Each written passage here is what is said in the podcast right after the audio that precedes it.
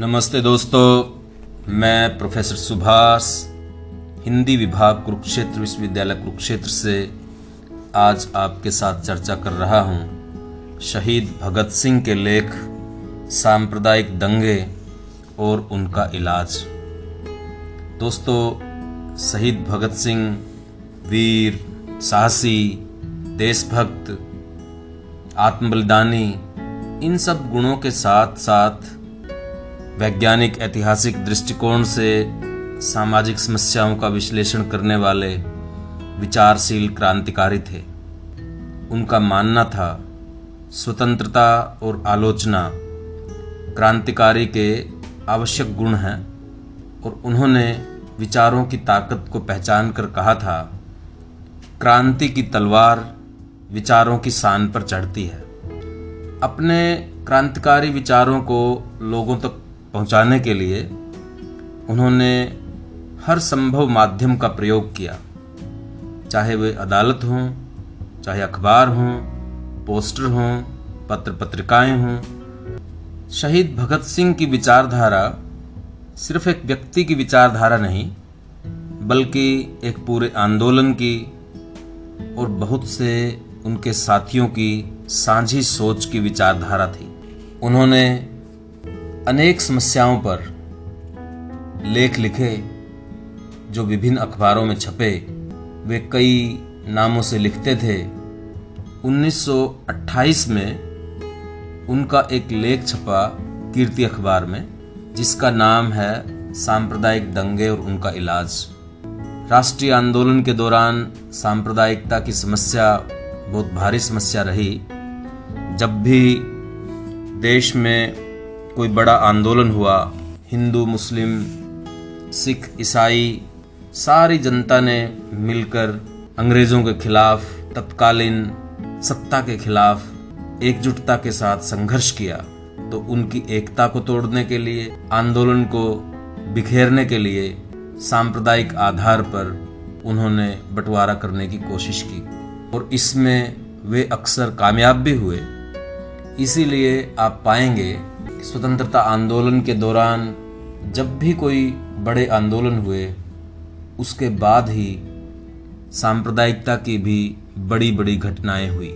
सांप्रदायिकता का ये कुचक्र आज़ादी के साथ नहीं थमा।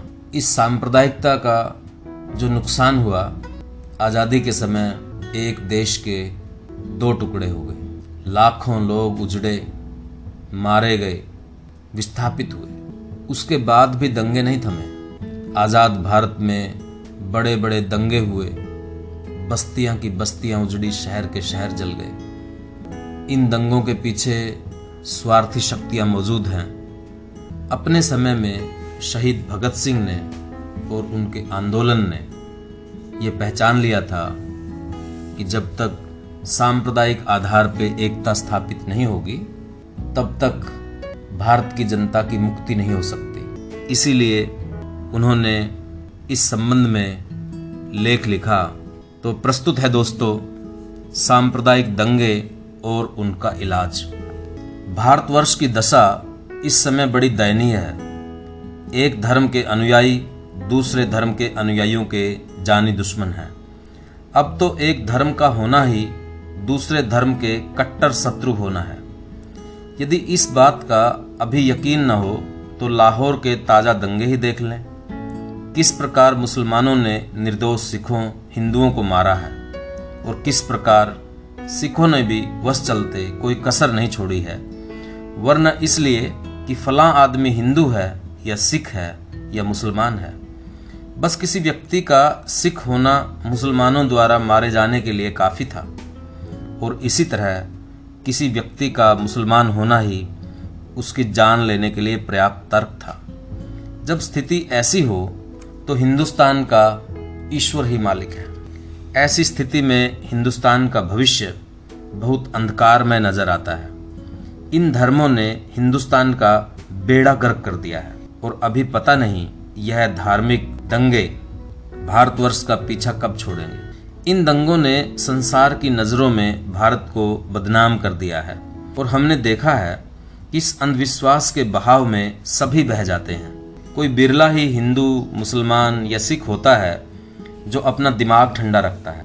बाकी सबके सब धर्म के यह नाम लेवा अपने नाम लेवा धर्म के रोब को कायम रखने के लिए डंडे, लाठियाँ, तलवारें, छुरे हाथ में पकड़ लेते हैं और आपस में सर फोड़ फोड़ कर मर जाते हैं। बाकी बचे तो कुछ फांसी चढ़ जाते हैं और कुछ जेलों में फेंक दिए जाते हैं। इतना रक्तपात होने पर इन धर्मजनों पर अंग्रेज़ी सरकार का डंडा बरसता है और फिर इनके दिमाग का कीड़ा ठिकाने पर आ जाता है। जहाँ तक देखा गया है, इन दंगों के पीछे सांप्रदायिक नेताओं और अखबारों का हाथ है।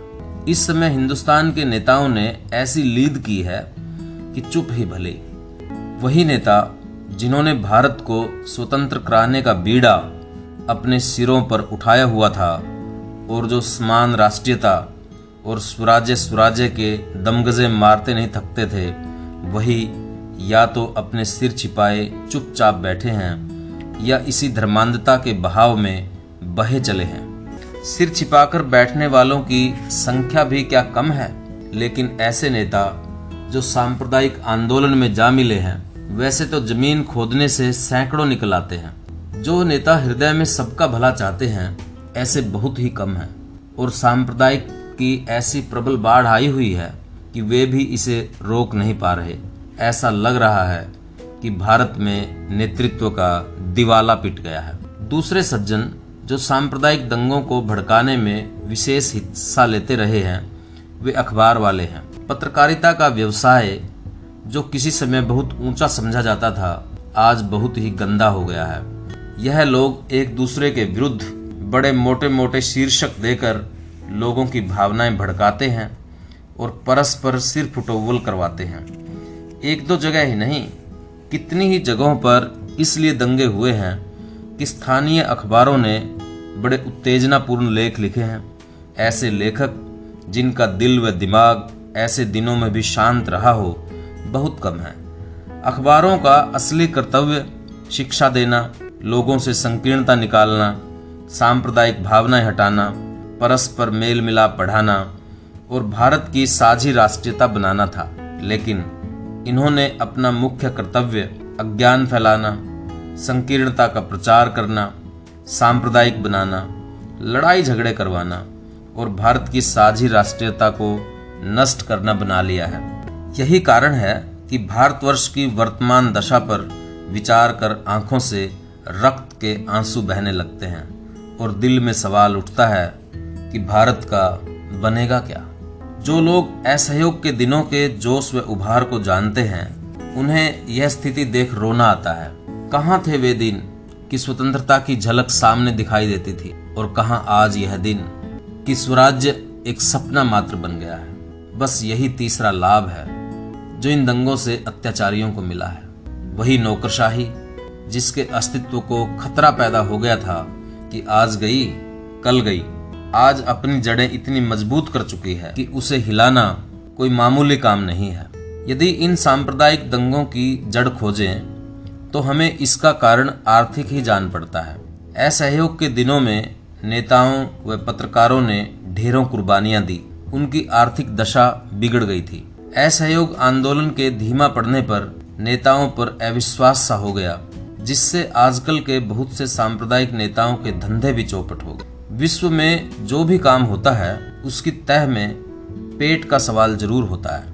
कार्ल मार्क्स के तीन बड़े सिद्धांतों में से यह एक मुख्य सिद्धांत है। इसी सिद्धांत के कारण ही तबलीग, तनकीम शुद्धि आदि संगठन शुरू हुए और इसी कारण से आज हमारी ऐसी दुर्दशा हुई जो अवर्णनीय है। बस सभी दंगों का इलाज यदि कोई हो सकता है तो वह भारत की आर्थिक दशा में सुधार से ही हो सकता है। क्योंकि भारत के आम लोगों की आर्थिक दशा इतनी खराब है कि एक व्यक्ति दूसरे को चवन्नी देकर किसी और को अपमानित करवा सकता है। भूख और दुख से आतुर होकर मनुष्य सभी सिद्धांत ताक पर रख देता है। सच है, मरता क्या न करता। लेकिन वर्तमान स्थिति में आर्थिक सुधार होना अत्यंत कठिन है, क्योंकि सरकार विदेशी है और यही लोगों की स्थिति को सुधरने नहीं देती। इसीलिए लोगों को हाथ धोकर इसके पीछे पड़ जाना चाहिए और जब तक सरकार बदल न जाए, चैन की सांस न लेना चाहिए। लोगों को परस्पर लड़ने से रोकने के लिए वर्ग चेतना की ज़रूरत है। गरीब मेहनतकशों व किसानों को स्पष्ट समझा देना चाहिए कि तुम्हारे असली दुश्मन पूंजीपति हैं। इसलिए तुम्हें इनके हथकंडों से बचकर रहना चाहिए और इनके हत्थे चढ़ कुछ न करना चाहिए। संसार के सभी गरीबों के, चाहे वे किसी भी जाति, रंग, धर्म या राष्ट्र के हों, अधिकार एक ही हैं। तुम्हारी भलाई इसी में है कि तुम धर्म, रंग, नस्ल और राष्ट्रीयता व देश के भेदभाव मिटाकर एकजुट हो जाओ और सरकार की ताकत अपने हाथ में लेने का यत्न करो। इन यत्नों में तुम्हारा नुकसान कुछ नहीं होगा। इससे किसी दिन तुम्हारी जंजीरें कट जाएँगी और तुम्हें आर्थिक स्वतंत्रता मिलेगी। जो लोग रूस का इतिहास जानते हैं, उन्हें मालूम है कि जार के समय वहाँ ऐसी ही स्थितियाँ थी। वहाँ भी कितने ही समुदाय थे जो परस्पर जूते पतांग करते रहते थे। लेकिन जिस दिन से वहाँ श्रमिक शासन हुआ है, वहाँ नक्शा ही बदल गया है। अब वहाँ कभी दंगे नहीं हुए। अब वहाँ सभी को इंसान समझा जाता है। धर्मजन नहीं जार के समय लोगों की आर्थिक दशा बहुत ही खराब थी, इसलिए सब दंगे फसाद होते थे।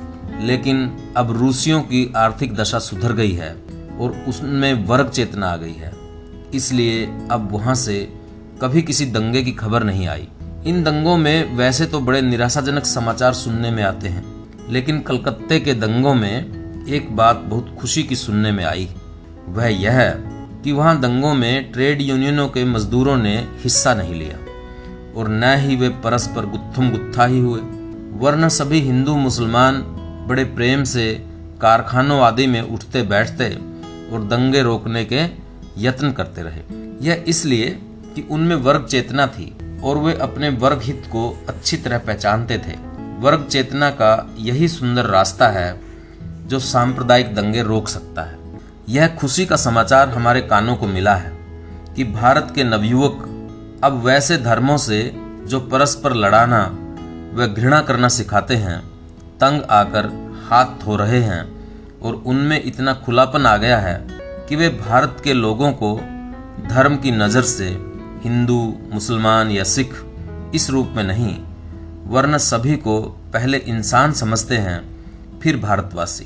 भारत के युवकों में इन विचारों के पैदा होने से पता चलता है कि भारत का भविष्य सुनहला है और भारतवासियों को इन दंगों आदि को देखकर घबराना नहीं चाहिए, बल्कि तैयार बर तैयार हो, यत्न करना चाहिए कि ऐसा वातावरण ही न बने, ताकि दंगे हों ही नहीं।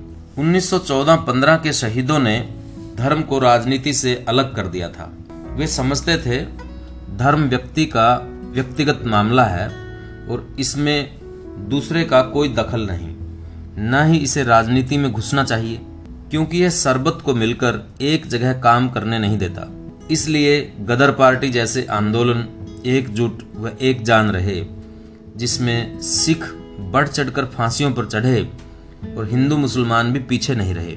इस समय कुछ भारतीय नेता भी मैदान में उतरे हैं, जो धर्म को राजनीति से अलग करना चाहते हैं। झगड़ा मिटाने का यह भी एक सुंदर इलाज है।